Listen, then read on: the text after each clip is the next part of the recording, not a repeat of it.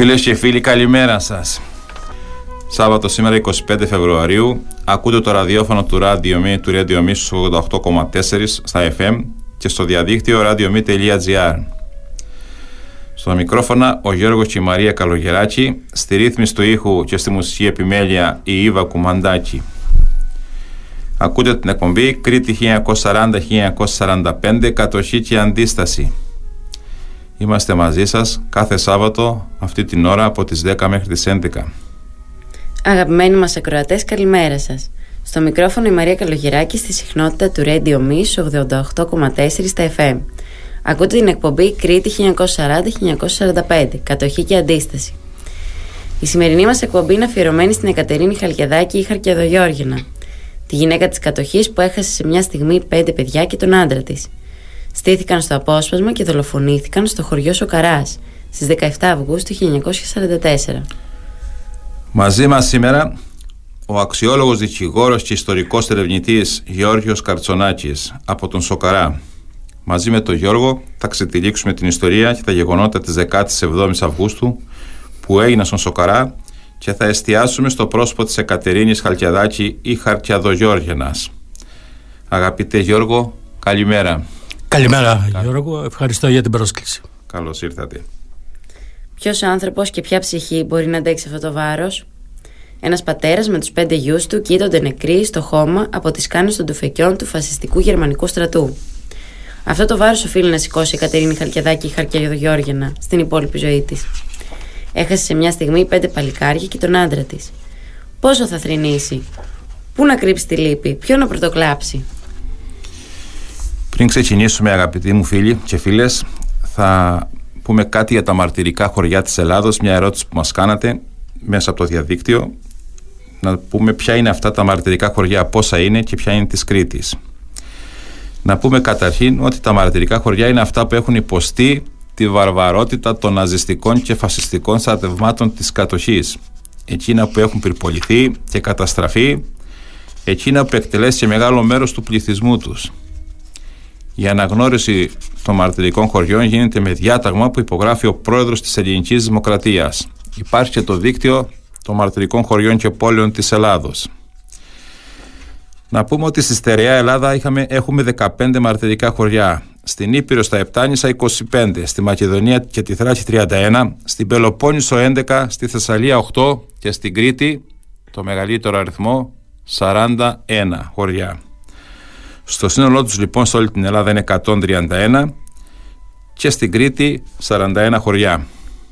Άγιος Βασίλειος Βιάνου Ηρακλείου, Αμυράς Ηρακλείου, Άνω Βιάνος Ηρακλείου, Άνω Μέρος Ρεθύμνου, Ανόγια Ρεθύμνου, Βαχός Ηρακλείου, Βορίζα Ηρακλείου, Βρύσης Σαμαρίου Ρεθύμνου, Γδόχια Λασιθίου, Γερακάρι Ρεθύμνου, Δαμάστα Ηρακλείου, Έμπαρος Ηρακλείου, Κακόπετρος Χανίων, Καλάμι Ηρακλείου, Καλή Σικιά Ρεθύμνου, Καλλικράτη Χανίων, Καμάρι Ηρακλείου, Κάνδανος Χανίων, Κάτω Βιάνου Ηρακλείου, Κάτω Σίμη Ηρακλείου, Κεφαλοβρή Ηρακλείου, Κοντομαρί Χανίων, Κοξαρέ Ρεθύμνου, Κουστογέρακο Χανίων, Κρύα Βρύση Ρεθύμνου, Λιβαδάς Χανίων, Λοχριά Ρεθύμνου, Μαλάθυρος Χανίων, Μαγαρικάρι Ηρακλείου, Μονή Χανίων, Μουρνιές Λασιθίου, Μύρτος Λασιθίου, Πεύκος Ηρακλείου, Ρίζα Λασιθίου, Σαχτούρια Ρεθύμνου, Σάρχος Ηρακλείου, Σκηνέ Χανίων, Σούγια Χανίων, Σικολόγος Ηρακλείου, Τυμπάκι Ηρακλείου, Χόνδρος Ηρακλείου. Αυτά λοιπόν είναι τα 41 χωριά, τα μαρτυρικά χωριά της Κρήτης που υπέστησαν τη βαρβαρότητα του κατοχικού στρατού. Αγαπητέ Γιώργο, νομίζω ότι και εσύ έχεις ξεκινήσει να κάνεις το χωριό σας μαρτυρικό. Είχαμε. Το αξίζει, το αξίζει πιστεύω. Είχαμε ξεκινήσει πριν από μερικά χρόνια με τον αείμνηστο ιστορικό, εκπαιδευτικό και λόγιο Σύφη Σόγλου αλλά δυστυχώς η πατρίδα στα χρόνια της ειρήνης εμφα... ε, παρουσιάστηκε ως κακή μητριά και απέρριψε την αίτησή μας ήδη το νέο Διοικητικό Συμβούλιο της ε, Ένωσης ε, Θυμάτων Σοκαρά με τον καινούριο πρόεδρο τον Νίκο Πιμπάκη έχει πλέον το καινούριο φάκελο που έχω συντάξει και έχει υποβληθεί και περιμένουμε Είμαι σίγουρος ότι θα τα καταφέρεις. Εξάλλου το αξίζει ο Σοκαράς, το αξίζει. Ε, και πριν πάμε να ξετυλίξουμε τα γεγονότα του Σοκαράκη της Χαρτιαδογιώρινας μιας εμβληματικής μορφής θέλω να κάνω ένα σχόλιο πάλι σε μια ερώτηση δική σας ε, γιατί αυτές οι εκτελέσεις γιατί αυτή η βαραβαρότητα για, γιατί αυτό στα χωριά μας της Κρήτης και από ένα γερμανικό φασιστικό στρατό. Κυκλοφορεί στο διαδίκτυο μια φωτογραφία από την Δημοκρατία της Γαλλίας. Ανήκει στη Γαλλική Δημοκρατία που δείχνει ένα Γερμανό αγαπητές φίλες και φίλοι να έχει στην αγκαλιά του τέσσερα κουτάβια. Και ένα σημείο από κάτω από τη φωτογραφία αγαπητέ Γιώργο λέει ένας Γερμανός διασώζει τέσσερα κουτάβια που τα διασώζει; Στο δίστομο. Αφού εκτελέσαν οι Γερμανοί 223 ανθρώπους του διστόμου βιωτίας και αφού κάψαν το χωριό έχουμε αυτή τη φωτογραφία που ο Γερμανός διασώζει τέσσερα κουτάβια. Για να μας πούνε ότι υπήρχαν και καλοί Γερμανοί. Και βλέπουμε και κάποια τέτοια δημοσιεύματα τώρα τελευταία και, στη, και στην πόλη μας, εφημερίδες της πόλης μας, ότι οι Γερμανοί τελικά δεν ήταν όλοι κακοί, υπήρχαν και καλοί Γερμανοί. Καλοί και κακοί Γερμανοί, Γιώργο. Στη διαφήμιση ήταν εξπέρι οι Γερμανοί. Καλοί και κακοί Γερμανοί. Λοιπόν. Κύριε Γιώργο, ποιος ήταν αυτός ο φασιστικός κατοχικός στρατός που έστησε στο απόσπασμα πέντε αδέρφια και τον πατέρα τους μαζί με άλλα 21 παλικάρια του Σοκαρά βαφτίζοντας αντίπεινα τα εγκλήματά τους. Οι αξιωματούχοι του βάρβαρου ναζιστικού στρατού στην Κρήτη έσπηραν τον όλεθρο, τη θλίψη και την ορφάνια, τον αβάσταχτο θρήνο και την απογοήτευση. Ποιος ήταν τελικά αυτός ο κατοχικός στρατός, Την περίοδο της κατοχής και ιδιαίτερα την άνοιξη του 1944 τα περισσότερα χωριά της Μεσαράς υπέστησαν ομαδικές εκτελέσεις. Αυτό δεν είναι ανεξήγητο, ίσως συμπίπτει με την απαγωγή του στρατηγού Κράιπε και ίσως συμπίπτει με την ε, νίκη των ανταρτικών δυνάμεων και την επικείμενη αποχώρηση των κατοχικών δυνάμεων από την ε, Ελλάδα. Ο Σοκαράς υπέστη αυτή την καταστροφή τη λαιλασία και την εκτέλεση των 28 επίλεκτων μελών του ανάμεσα στα οποία ήταν η οικογένεια Χαλκιαδάκη η οποία πλήρωσε και το μεγαλύτερο βάρος της αντίστασης. Η οικογένεια Χαλκιαδάκη ε, στοχεύτηκε από τους Γερμανούς από τον πρόεδρο της κοινότητας που είχε εκλεγεί τη δεκαετία του 30 τον Ηλία Χαλκιαδάκη και αργότερα από όλα τα μέλη της ε, οικογένειας αυτής για την οποία θα μιλήσουμε σήμερα. Μάλιστα. Ναι, Ο Γεώργιος Χαλκιαδάκης η Χαλκιαδογιώργης ήταν αδελφός του Προέδρου της κοινότητας Ηλία Χαλκιαδάκη. Θα αναφερθούμε Γιώργο αναλυτικά σε λίγο. Θα αναφερθούμε. Λοιπόν, να... Και πριν ξεκινήσουμε να πω δύο στίχους ενός ποιητή, μεσαρίτης ποιητή, της αντίστασης. Και λέει ο ποιητής μια μαχαιριά κατάστηθη της μπήχνει το χαμπέρι, που μου το θιό να μην μπορεί να σύρει το μαχαίρι. Τα ματωμένα ρούχα τους τη φέραν τυλιγμένα, και εκείνη ως τα γνώρισε που τα είχε πλεγμένα, έσυρε μούγκρος και έκαμε θρύψαλα το σκοτάδι. Και οι πόρτες μεσανοίξανε νυχτιάτικα στον άδει. Παίρνει το πλάι του καημού, του γολγοθά το δρόμο, με το στεφάνι τα καρφιά και το σταυρό στον νόμο. Μέρες την ψάχνει ο Θεός μέσα στη σιωπή της. Μου δέει κατάρα ακούγεται, μου δέει προσευχή της. Η παραπάνω στίχη, αγαπητοί, από το τραγούδι «Γυναίκα του σκοτωμένου» του Κωνσταντίνου Γεωργίου Καργάκη ή Ψαρο Γιώργη ταιριάζουν απόλυτα στη μορφή και τη μετακατοχική παρουσία της Εκατερίνης Χαλκιαδάκη ή Χαρκιαδογιώργενας από το Σοκαρά. Και σε αυτήν ήρθε το χαμπέρι, όπως λέει το παραπάνω τραγούδι, ότι οι Γερμανοί στις 17 Αυγούστου 1944 δολοφόνησαν τον άντρα της Γιώργη και τους πέντε γιου τους γιους της, Μανώλη, Αστρινό, Γιάννη, Δημήτρη και Λευτέρη στη θέση Σπηλιάρα. Και δεν λέω αγαπητέ Γιώργο εκτέλεσαν, λέω τη λέξη δολοφόνησαν. Έτσι, γιατί αυτές ήταν φρικτές δολοφονίες και εγκλήματα πολέμου. Πριν πάμε αγαπητή Ήβα με τον Γιώργο να εξελίξουμε την ιστορία, να πούμε ότι υπάρχει ένα τραγούδι του Νίκου Ξυλούρη, Γιώργο, με στίχους του Κώστα Βάρνα, λοιπόν αναφέρεται στην Παναγία, αλλά έχει δύο στίχους εκπληκτικούς. Λέει λοιπόν ο Βάρναλης με το στόμα της Παναγίας «Πού να σε κρύψω γιώκα μου να μην σε φτάνουν οι κακοί, σε ποιο νησί του ωκεανού, σε ποια κορφή ερημική». Η Χαρτσιαδογιώργινα όμως δυστυχώς δεν μπορούσε να κρύψει τα παιδιά της, αγαπητή Ήβα. Δεν τα, τα βρήκαν οι κακοί και τα δολοφόνησαν.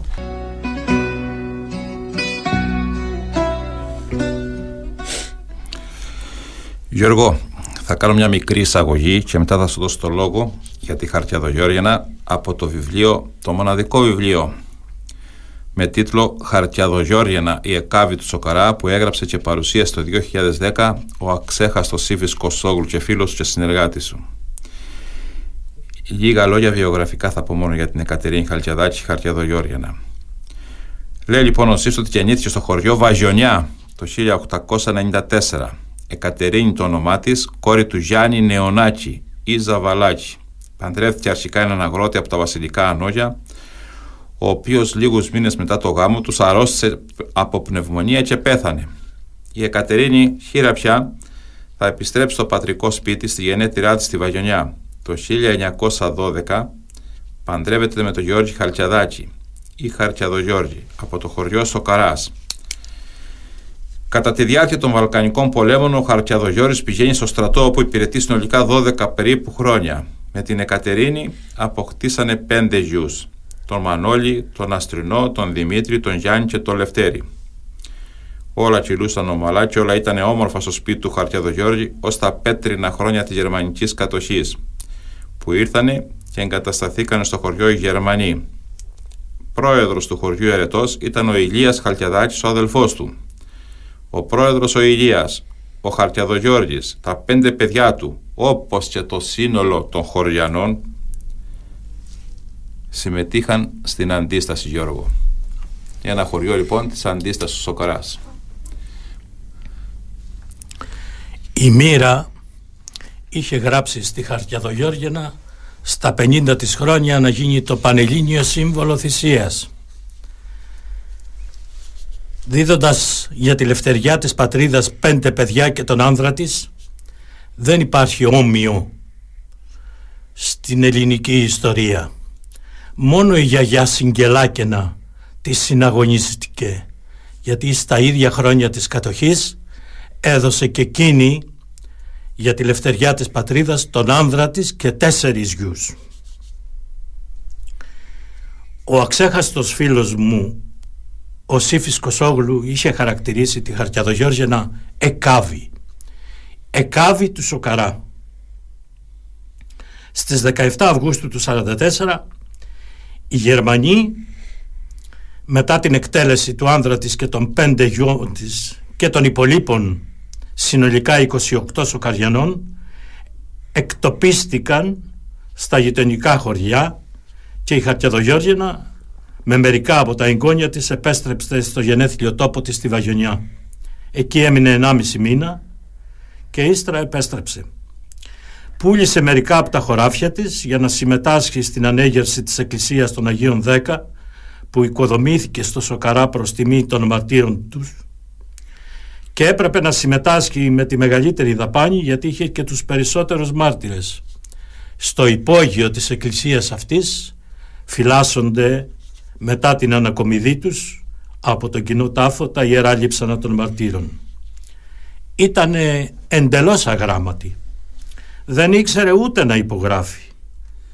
Μπορούσε όμως να διατυπώνει και να υπαγορεύει σκέψεις, παραστάσεις και γεγονότα όπως παραδείγματος χάρη στην ένορκη κατάθεση που έδωσε στις 9 Αυγούστου του 1945 ως μάρτυρας στη δίκη των δοσιλόγων για τις εκτελέσεις του Σοκαρά που είχαν γίνει ένα χρόνο πριν. Αναφέρεται με πλήρη διάβγεια στα γεγονότα, στα πρόσωπα, στους τέσσερις μασκοφόρους Έλληνες που συνόδευαν τους εκτελεστές και στους υπόλοιπους συνεργάτες των Δημίων. Και επειδή αυτή η χειρόγραφη κατάθεση βρίσκεται στο αρχείο μου και φυλάσσεται ως φυλακτό θα μου επιτρέψετε να διαβάσω Γιώργο, να μερικά τη, να τη διαβάσεις ολόκληρη, σε παρακαλώ. Για πρώτη, να τη διαβάσω Για πρώτη φορά λοιπόν θα την πούμε σήμερα η κατάθεση της Χαρτιαδογιώργιανας. Ναι Γιώργο μου. Κατά την 16η Αυγούστου 1944 αφήκε το ιστοχωρίον Σοκαρά δύναμης Γερμανών στρατιωτών συνοδευομένη υπό του του Νίκου Μαγιάση και την άλλων κεσταμπιτών ήτινες έφεραν προσωπίδας και δεν αναγνωρίστηκαν. Και αφού περικύκλωσαν το χωρίον από τις μεταμεσονικτίους ώρας συνέλαβαν 29 εν συνόλο συγχωριανούς μεταξύ των οποίων και το σύζυγό μου Γεώργιο Χαλτιαδάκη καθώς και τα τέκνα μου Εμμανουήλ, Αστρινό, Ιωάννη, Δημήτριο και Ελευθέριον τους οποίους και εξετέλεσαν άπαντας οι Γερμανοί εις μικράν του χωρίου απόσταση.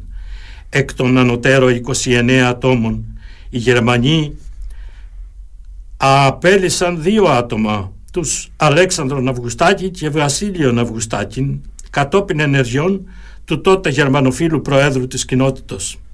Ο πρώτος των οποίων τη χάνει αδελφός του, ο δε δεύτερος πρώτος του ανιψιός. Ο ανωτέρω πρόεδρος της κοινότητας εγνώριζε από την προηγουμένη ότι οι Γερμανοί θα συνελάμβαναν και θα εκτελούσαν τους πλήστους εκ του χωρίου Σοκαρά και δια τούτο εφρόντισε να απομακρύνει άπαντα τα μέλη της οικογένειας του τα οποία επέστρεψαν εις τα οποία μετέφερε εις παρακείμενα χωρία εις τα οποία εγνώριζαν ότι οι Γερμανοί δεν θα προέβαιναν σε συλλήψεις και εκτελέσεις. Το ότι ο ηρημένος πρόεδρος της κοινότητας εγνώριζε τα ανεργίες των Γερμανών αποδεικνύεται και εκ του γεγονότος ότι ενώ οι Γερμανοί μετά την εκτέλεση των 27 ατόμων του χωρίου μας κατέσχον και άπαντα τα ζώα και λοιπά αντικείμενα των κατοίκων του χωρίου μας εφρόντισαν όλος ιδιαιτέρως να προστατεύσουν την κινητή του περιουσία φρουρούντες την οικία τους Γερμανοί στρατιώτε. Προς δε παρέδωσαν εις τον Οσάνο και εκατό εγωπρόβατα τα οποία και κατέσφαξε και επούλησε συνεταιρικός μετά του και του Εμμανουήλ Καλιτσούνη εκ του χωρίου Ασίμη. Ο ηρημένος διοριστής πρόεδρος της κοινότητας Σοκαρά υπό των Γερμανών συνεργάστη στενότατα μαζί του και το θεωρώ υπεύθυνο για τα συλλήψεις και τα εκτελέσεις των 27 ατόμων του χωρίου Σοκαρά διότι ενώ εφρόντισε να απομακρύνει τα μέλη της οικογένειας του για να μην συλληφθούν και εκτελεστούν υπό των Γερμανών ουδένα άλλον ειδοποίησε να απομακρυνθεί. Και τούτο διότι ήτο και σταμπίτης και στενός των Γερμανών συνεργάτης. Καταθέτω προηγουμένως ότι κατά τας εκτελέσεις ταύτας παρίστατο και ο Κεσταμπίτης Νικόλαος Μαγιάσης ο οποίος και με διαβεβαίωσε ότι υπεύθυνος για την σύλληψη του συζύγου μου και των πέντε τέκνων μου και τον, την επακολουθήσασα εκτέλεση αυτών είναι τόσο ο πρόεδρος της κοινότητας όσο και ο Κεσταμπίτης και γενικός πράκτορ της Μεσαράς και κατάσκοπος των Γερμανών Εμμανουήλ Καλτσούνης του Νικολάου κάτοικος Ασημίου διό και καταγγέλω τούτους δια της παρούσης μου και ετούμε την νόμιμη τιμωρία.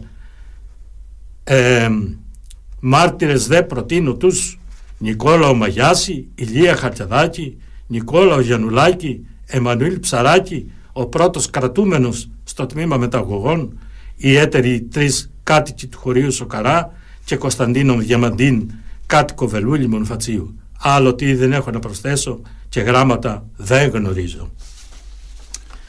Αυτή την ένορκη κατάθεση έχουμε στο αρχείο μας αγαπητέ Γιώργο αντίγραφο της οποίας θα σου παραδώσω αμέσως προκειμένου να υπάρχει στο αρχείο σου.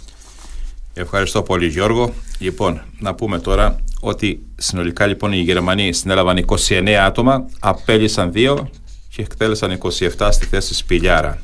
Το αληθές όμως είναι ότι οι συλληφθέντες ήταν 29 ε, όχι ότι απολύθηκαν εκ των συλληφθέντων τα δύο ονόματα που διάβασα αλλά απολύθηκαν ο, οι ε, γυπαράκηδες, πατήρ και ιός οι οποίοι συνελήφθησαν μεταφέρθηκαν στις μοίρες, υπέστησαν πάνδυνα βασανιστήρια, αντάξια του πολιτισμού των Γερμανών και αφέθησαν ελεύθεροι μετά από 22 μέρες. Ίσως λοιπόν η Χαρτιαδογιώργινα είχε κατά νου τους συλληφθέντες στο χωριό Σοκαρά και όχι τους γενικά συλληφθέντες και μεταφερθέντες Το σύνολο πάντως των εκτελεσμένων του χωριού είναι 27. Είναι 27, Τη αλλά την επόμενη, Αυγούστου. μέρα, την επόμενη μέρα που ήρθαν οι Γερμανοί προκειμένου να ενταφιάσουν τους εκτελεστέντες βρήκαν άλλο ένα, το Γεώργιο Ανδρεαδάκη, τον οποίο επίσης εξετέλεσαν. Τον νεαρό. Άρα είναι Με μαρτυρικό θάρρος. 28. Μάλιστα.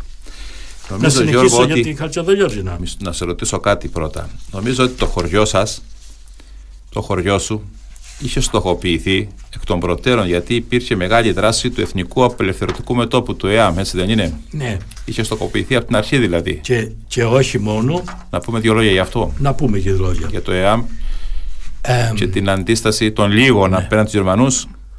οφείλουμε να ε, πούμε ορισμένες αλήθειες. Βεβαίως. Οι Σοκαριανοί που επέζησαν ε, δεν γνώριζαν επακριβώς γιατί εκτελέστηκαν τα 27, τα 28 επίλεκτα μέλη του Σοκαρά. Αργότερα όμως και επ' ευκαιρία της δίκης που έγινε στο Ηράκλειο, στο δικαστήριο Δοσιλόγων και μετά από τις καταθέσεις ως μαρτύρων αρχικά του Νικολάου Μαγιάση και του Ιμανουήλ Καλτσούνη και αργότερα ως κατηγορουμένων που απολογήθηκαν μάθαμε ακριβώς για ποιο λόγο συνελήφθησαν και εκτελέστηκαν οι 28 Σοκαριανοί, οι 27 Σοκαριανοί.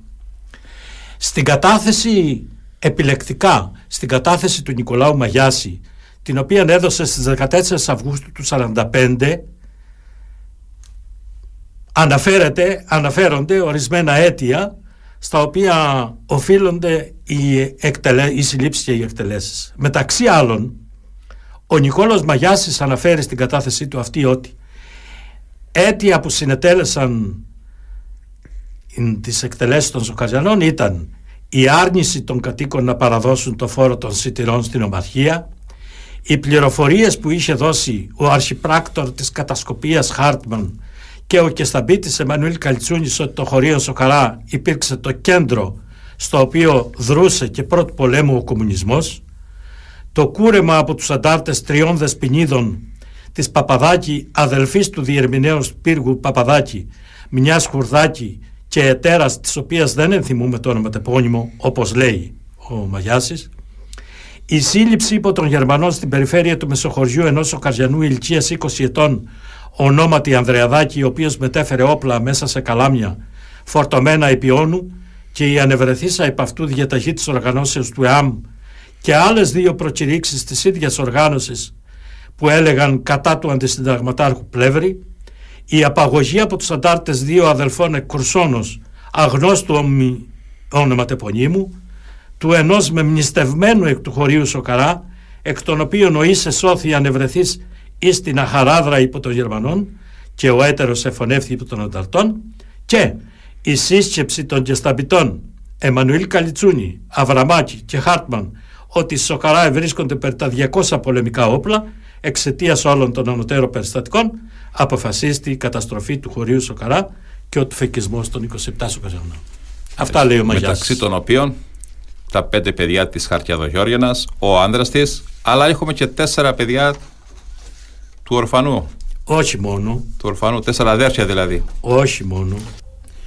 Πριν συνεχίσουμε Γιώργο, αξίζει νομίζω για την μνήμη των ανθρώπων σας να πούμε τα ονόματά τους αυτών των ανθρώπων που στήθηκαν και αντίκρισαν τις σκάνες των πολυβόλων των Γερμανών. Χαλκιαδάκης Γεώργιος του Μιχαήλ, Χαλκιαδάκης Εμμανουήλ του Γεωργίου, Χαλκιαδάκης Αστρινός του Γεωργίου, Χαλκιαδάκης Ιωάννης του Γεωργίου, Χαλκιαδάκης Δημήτριος του Γεωργίου, Χαλκιαδάκης Ελευθέριος του Γεωργίου, Ορφανός Γεώργιος του Νικολάου, Ορφανός Παντελής του Νικολάου, Ορφανός Αντώνιος του Νικολάου, Ορφανός Ελευθέριος του Νικολάου, Γυπαράκης Τηλιανός του Ιωάννου, Γυπαράκης Νικόλαος του Στυλιανού, Γυπαράκης Εμμανουήλ του Στυλιανού, Γυπαράκης Ιωάννης του Αριστίδη, Παχιαδάκης Χαράλαμπος του Βασιλείου, Γιαννουλάκης Γιώργιος του Μιχαήλ, Γιαννουλάκης Βασίλειος του Μιχαήλ, Γιαννουλάκης Ευθύμιος του Μιχαήλ, Γιαννουλάκης Βασίλειος του Γεωργίου, Κυριακάκης Γιώργιος του Μιχαήλ, Κυριακάκης Νικόλαος του Μιχαήλ, Κωστάκης Γιώργιος του Ιωσήφ, Κωστάκης Νικόλαος του Ιωσήφ, Μπιμπάκης Νικόλαος του Ιωάννου, Σταματάκης Ιωάννης του Γεωργίου, Κουτεντάκης Ιωάννης του Νικολάου, Σαρής Δημήτριος του Βασιλείου. Γιώργο, 37 χωριανοί σα. 37. 27. 27. 27 θύματα του ναζιστικού και φασιστικού γερμανικού στρατού, του τακτικού στρατού. Γιατί σήμερα λέμε, Γιώργο, οι Γερμανοί, αν έχεις συζητήσει μαζί τους ότι τα εγκλήματα στην Κρήτη δεν τα έκανε ο τακτικό γερμανικός στρατός, αλλά τα SS. Ό,τι πιο ψεύτικο, ψεύτικο. έχουμε ακούσει. Τα εγκλήματα στην Κρήτη, αγαπητές φίλες και φίλοι, τα έκανε ο τακτικός γερμανικός στρατός. Γιώργο. Δεν υπήρχαν SS στην Κρήτη. Να συμπληρώσουμε μόνο ότι οι Γερμανοί όταν στις 17 Αυγούστου του 1944 ήρθαν στο Σοκαρά κρατούσαν μαζί τους μία κατάσταση η οποία είχε 60 ονόματα Σοκαριανών. Αυτούς έψαχναν. Ευτυχώς είχαν ενημερωθεί οι περισσότεροι και τη νύχτα εκείνη δεν κοιμήθηκαν στα σπίτια τους. Γι' αυτό γλίτωσαν οι υπόλοιποι και συνελήφθησαν οι 29. Ο Σοκαράς δεν ξέχασε βέβαια εκείνους που σήκωσαν στους ώμους τους την ιστορία της Κρήτης. Εκείνους που πρόσφεραν για τη λευτεριά της πατρίδας και ως ελάχιστη τιμή με αποκλειστικές τους δαπάνες τοποθέτησαν στην πλατεία του χωριού το 1982 το άγλαμα της φτερωτής νίκης, ένα έργο του Ηρακλειώτη γλύπτη και ακαδημαϊκού Γιάννη Παρμακέλη το οποίο στις 17 Αυγούστου του 1982 ο νομάρχης τότε, ο τότε νομάρχης Ηρακλείου Κυριάκος Γεωργιάδης και ο τότε πρόεδρος της κοινότητας Στέλιος Ορφανάκης αποκάλυψαν για να υπενθυμίζει το χρέος όλων των γενεών να τιμούν με ευγνωμοσύνη αυτούς που θυσιάστηκαν για να απολαμβάνουμε τη ζωή. Επίσης, τον Αύγουστο του 2013, με πρωτοβουλία της Επιτροπής Ιστορίας και Μνήμης του Σοκαρά, κατασκευάστηκε η προδομή των θρηνοδών γυναικών του Σοκαρά, προκειμένου να τιμηθούν οι σύζυγοι, οι αδελφές και οι μανάδες όλων των μαρτύρων των εθνικών μας αγώνων.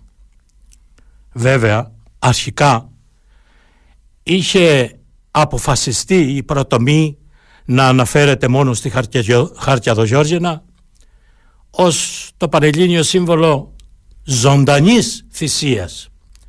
Όμως η ορφάνια, ο πόνος και η οδύνη δεν μπορούν να μετρηθούν ούτε να ζυγιστούν με τα επίγεια δεδομένα. Γι' αυτό αποφασίστηκε αφού ο πόνος της Χαρτιαδογιόργινας είναι το ίδιο οδυνηρός και μεγάλος με τον πόνο των υπολείπων συζύγων και μανάδων των μαρτύρων όπως της Εργίνας Ορφανού που έχασε τέσσερις γιους της, της Γιαννουλογιώργιανας, της Γιαννουλομιχάλαινας που έχασε τρεις γιους, της Κυριακάκαινας, της Κωστάκαινας και της Γυπαροστελιανίνας που έχασαν από δυο, δυο γιους η κάθε μια.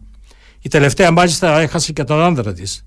Όπως και ο πόνος και η οδύνη για την Ελένη Χαλκιαδάκη, τη σύζυγο του Αστρινού, την ύφη της Χαρτιαδογιώργιανας, που σε μια ώρα έχασε τον άνδρα της, τον πατέρα της, τον πεθερό της και τέσσερα αδέλφια του άνδρα της, γι' αυτό αποφασίστηκε να γίνει η προτομή των θρηνοδών γυναικών του Σοκαρά.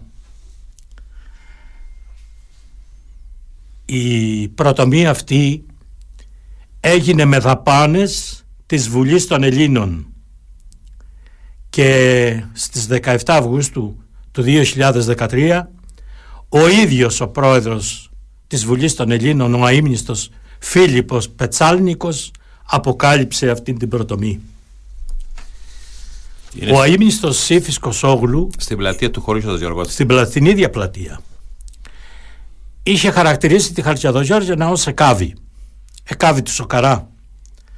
Και όταν το πόνημά του διάβασε ο επίσης αείμνηστος συνάδελφος ο Γιώργος Αμαρκόπουλος ο σκηνοθέτης των επιτυχημένων θεατρικών παραστάσεων του Δικηγορικού Συλλόγου μου πρότεινε να γράψω το σενάριο για τη Χαρτιαδογιώργινα προκειμένου εκείνος εκμεταλλευόμενος αυτό να κάνει μια θεατρική παράσταση. Δεν κατάφερε εκείνος λόγω του επισυμβάντος θανάτου του να το πραγματοποιήσει. Όμως αυτό ήταν η αιτία που αρχίζοντας να γράφω το σενάριο και ψάχνοντας βρήκα την ιστορία της Χαρτιαδογιώργινας που δικαιολογεί πώς άντεξε την οδύνη και την ορφάνια εκείνης της περίοδου και αποδείκτηκε ότι είχε σφακιανό αίμα. Είπαμε ότι η Χαρτιαδογιώργινα κατά κόσμον ελέγε το νεονάκι. Οι νεονάκηδες κατάγονται από τη γενιά των βλάχων της Ανοπόλεως Φακίων και το προσωνύμιο βλάχος είχε δοθεί σε αυτή την οικογένεια η οποία παλιότερα ήταν η οικογένεια των Σκορδίλων. Ήταν πλούσια οικογένεια και είχε εγκατασταθεί στην Ανόπολη με το πιο γνωστό μέλος της τον Ιωάννη Βλάχο, τον επωνομαζόμενο και δάσκαλο, δηλαδή τον Δασκαλογιάννη. Ο Δασκαλογιάννης ηγήθηκε ως γνωστόν της Επανάστασης του 1770 εναντίον των Τούρκων και μετά το 1770 όλη η οικογένεια έφυγε από την Ενόπολη και ε, διασκορπίστηκαν ως πρόσφυγες όλα τα μέλη της σε διάφορα χωριά. Ο πρώτος αδελφός του Δασκαλογιάννη ήταν ο Γεώργιος Βλάχος και είχε πάρει το προσωνύμιο νέος. Όπως εξιστορείται, κρυφά είχε παραγγείλει μια θαυμάσια χρυσοπίτσιτη φορεσιά με πανάκριβο οπλισμό και στην αναστάσιμη λειτουργία της ε, του 1765 τη φόρεσε και πήγε στην εκκλησιά.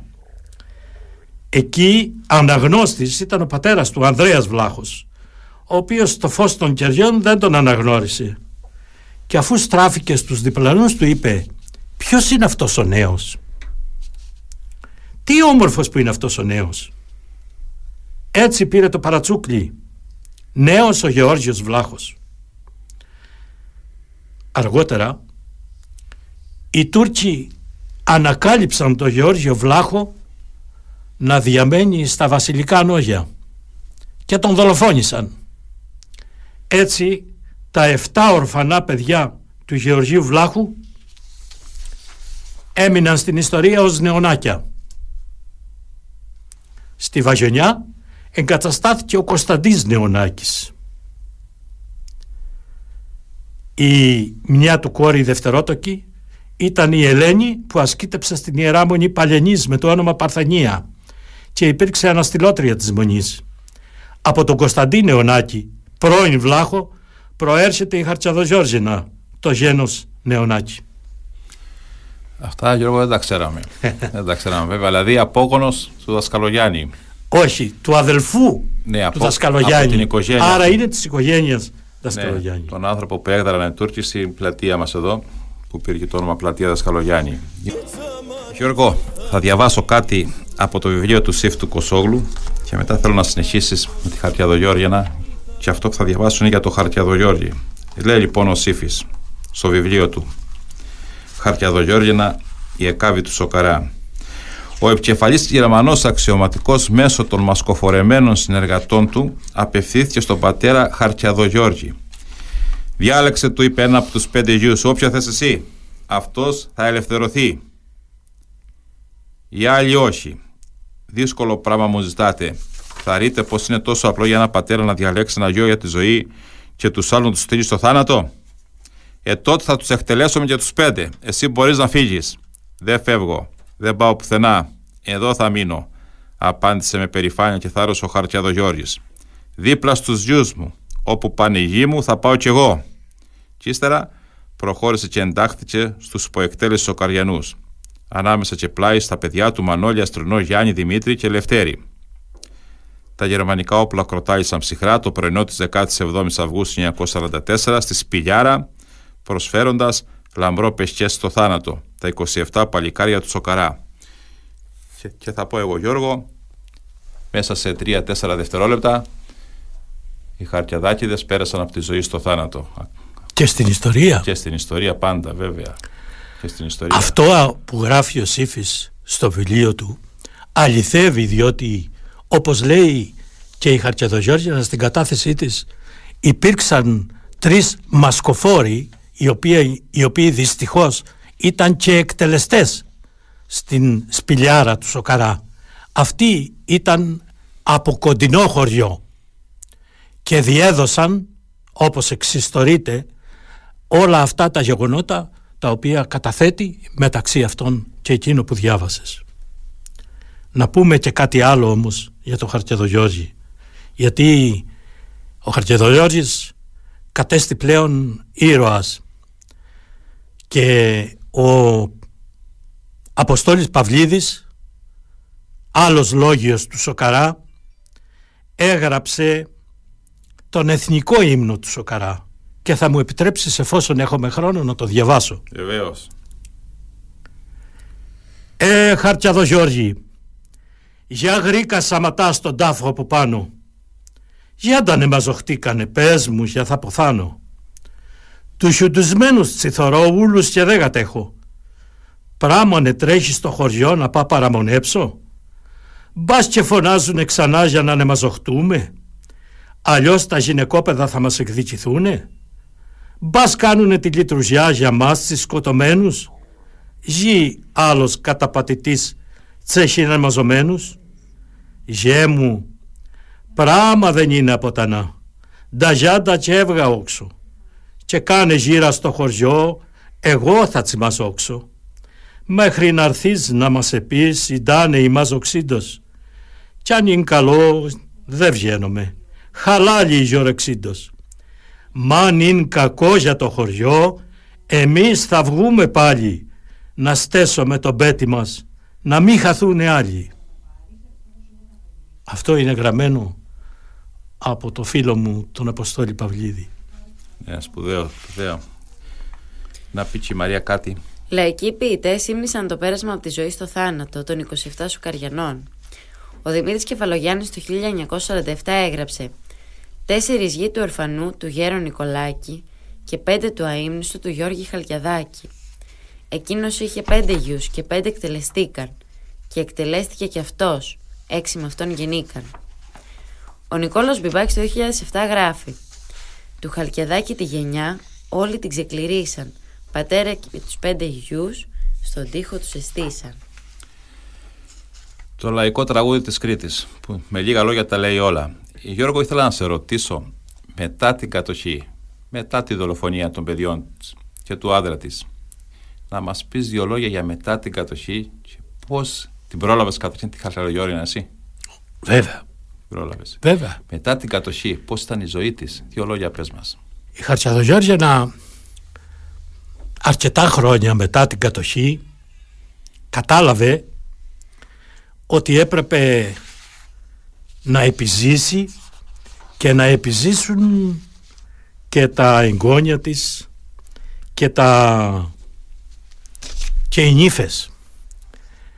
Όταν γινόταν πανηγύρια στο Σοκαρά, γάμοι, αραβωνιάσεις, το πανηγύρι του Αγίου Γεωργίου του Μεθυστή, θυμάμαι ότι πήγαινε πρώτη στο λιράρι, του έβανε το γνωστό μπαξίσι και μετά σήκωνε τις νύφες με τα μαύρα και αυτή πρώτη έσαρνε το χορό. Έπρεπε να επιζήσουν. Βέβαια, δεν μιλάμε για την πατρίδα. Η Χαρτσεδοζιόρζενα δεν ζητιάνεψε τίτλους για τη θυσία της. Ούτε δόξας, ούτε θυσίας. Δεν λύγησε όμως αλλά συνέχισε να αγωνίζεται για να αναθρέψει τα ορφανά. Είναι από τις μεγαλύτερες οικογένειες ήδη οι Χαλκιαδάκηδες στο Σοκαρά. Για την πατρίδα θα έλεγα ότι ελάχιστοι αναρωτήθηκαν πώς στηρίχτηκε η επιβίωση όλων των ορφανών. Πώς περισσώθηκε το μέλλον τους, πώς αναστήλωσαν τα ερήπια, πώς γιάτρεψαν και επανόρθωσαν τις πληγές τους και το μεγάλο πόνο. Ο Σοκαράς με υδρότα και αίμα μπορεί να μαυροφορέθηκε αλλά στέριωσε. Μπορεί να μάτωσε από τον πόνο και την οδύνη αλλά σκέφτηκε ότι η ζωή δεν σταματά. Και πέρα από τους τάφους και τους σταυρούς έψαλε το τραγούδι της ζωής δάγκωσε το χαμόγελο, έσφιξε τα δόντια φώναξε στα βουνά και στα λαγκάδια κάρφωσε τα μάτια στον ουρανό, έδεσε τις πληγές και σηκώθηκε και συνεχίζει τη ζωή με τα εγγόνια που έμειναν με τις χείρες και μέσα από τις τάχτες στάθηκε όρθιος και συνεχίζει το τραγούδι στο χρόνο το ταξίδι της ζωής, της λεβεδιάς και της περηφάνειας. Και αν θέλεις να πούμε για τους πρωταγωνιστές τι έγινε μετά την κατοχή; Να πούμε για τα δικαστήρια των δοσιλόγων και για τον νόμο περί μέτρων ειρηνεύσεως. Θα κάνουμε ειδική εκπομπή για αυτό το θέμα. Απλώς να πω ότι ναι, λίγα χρόνια μετά με αυτόν τον νόμο οι δοσύλλογοι, οι εκτελεστές και οι συνεργάτες των Γερμανών κυκλοφορούσαν ελεύθεροι ανάμεσα στα θύματα τα οποία και αυτοί και οι Γερμανοί αντάμα εδημιούργησαν. Μάλιστα γνωστή ιστορία. Οι δοσύλλογοι επιβραβεύτηκαν, οι ήρωες κοντεύουμε να τους ξεχάσουμε. Αυτή είναι η σύγχρονη αναθεώρηση της ιστορίας, η οποία πάει να γίνει και θεσμός. Ε, ήθελα να σε ρωτήσω Γιώργο, τα παιδιά τα εγγόνια, τα παιδιά του χωριού τώρα σήμερα, γνωρίζουν φαντάζομαι την ιστορία της Χαρτιαδογιώργιανας. Πώς την αντιμετωπίζουν αυτή την ιστορία, πώς την εισπράττουν μέσα τους, πώς τη βιώνουν αυτοί μέσα από τους, τα μνημεία του χωριού σου. Αναγνώριζαν ότι ήταν μια ηρωίδα η οποία όμως τέλος είχε βίαιο θάνατο. Βίο. Αρκετά χρόνια μετά, υπέργυρη θα έλεγα, περπατώντας στην πλατεία του Σοκαρά, ένας ψαράς με το αυτοκίνητό του έκανε οπισθοπορία, δεν την αντιλήφθηκε και τη σκότωσε με το αυτοκίνητο. Απίστευτο. Έτσι και η ίδια έπεσε θύμα ατυχήματος. Λοιπόν, αγαπητοί μας φίλοι, κάπου εδώ φτάσαμε. Αυτές οι ιστορίες, Γιώργο, δεν τελειώνουν ποτέ. Θέλω να σε παρακαλέσω να ξαναβρεθούμε ένα Σάββατο πάλι εδώ. Ευχαριστώ. Να πούμε για αυτούς με τις κουκούλες που ήρθαν στο Σοκαρά. να πούμε για το δικαστήριο που έγινε μετά για αυτό το θέμα. Ευχαρίστως. Και φίλες και φίλοι, κάπου εδώ φτάσαμε λίγο πριν το τέλος της εκπομπής. Να σας πω ότι το επόμενο Σάββατο θα αφιερώσουμε την εκπομπή μας σε μια γυναίκα πάλι της Κρήτης της Αντίστασης. Μια μοναχή που ήταν στη Μονή Αγίου Ιωάννου στις κορακές ακροτηρίου που ήταν στην πόρτα της Μονής καθημερινά και ρωτούσε όλους τους περαστικούς, όλους που έμπαιναν αν με μια ερώτηση, έκανε μια ερώτηση θα γυρίσει, δεν θα γυρίσει. Αυτή την ερώτηση έκανε. Το ποια ήταν αυτή η γυναίκα και τι εννοούσε αυτή την ερώτηση θα το αποκαλύψουμε το άλλο Σάββατο. Ε, Μαρία, θα μας να αποχαιρετήσουμε τους... Κύριε Γιώργο, αγαπητοί μας ακροατές, σας ευχαριστούμε πολύ. Μπορείτε να μας ακούτε στη συχνότητα του Radio Miss 88,4 στα FM κάθε Σάββατο από τις 10 έως τις 11 η ώρα και στο ίντερνετ radiomi.gr. Γιώργο, σε ευχαριστώ πάρα πολύ. Εγώ ευχαριστώ για την τιμητική παρουσία σας εδώ και την κοινή παρουσία μας και σας ευχαριστώ γιατί τοποθετήσατε στην, την Χαρτιαδογιώργινα στα σωστά δεδομένα. Στο χρόνο που είχαμε, στο λίγο χρόνο. Δεν τελειώνουν αυτά είπαμε. Ευχαριστώ πάρα πολύ Γιώργο. Ευχαριστώ πολύ. Κυρία Μαρία, σου δίνω. Ευχαριστούμε πάρα πολύ. Ευχαριστώ πολύ.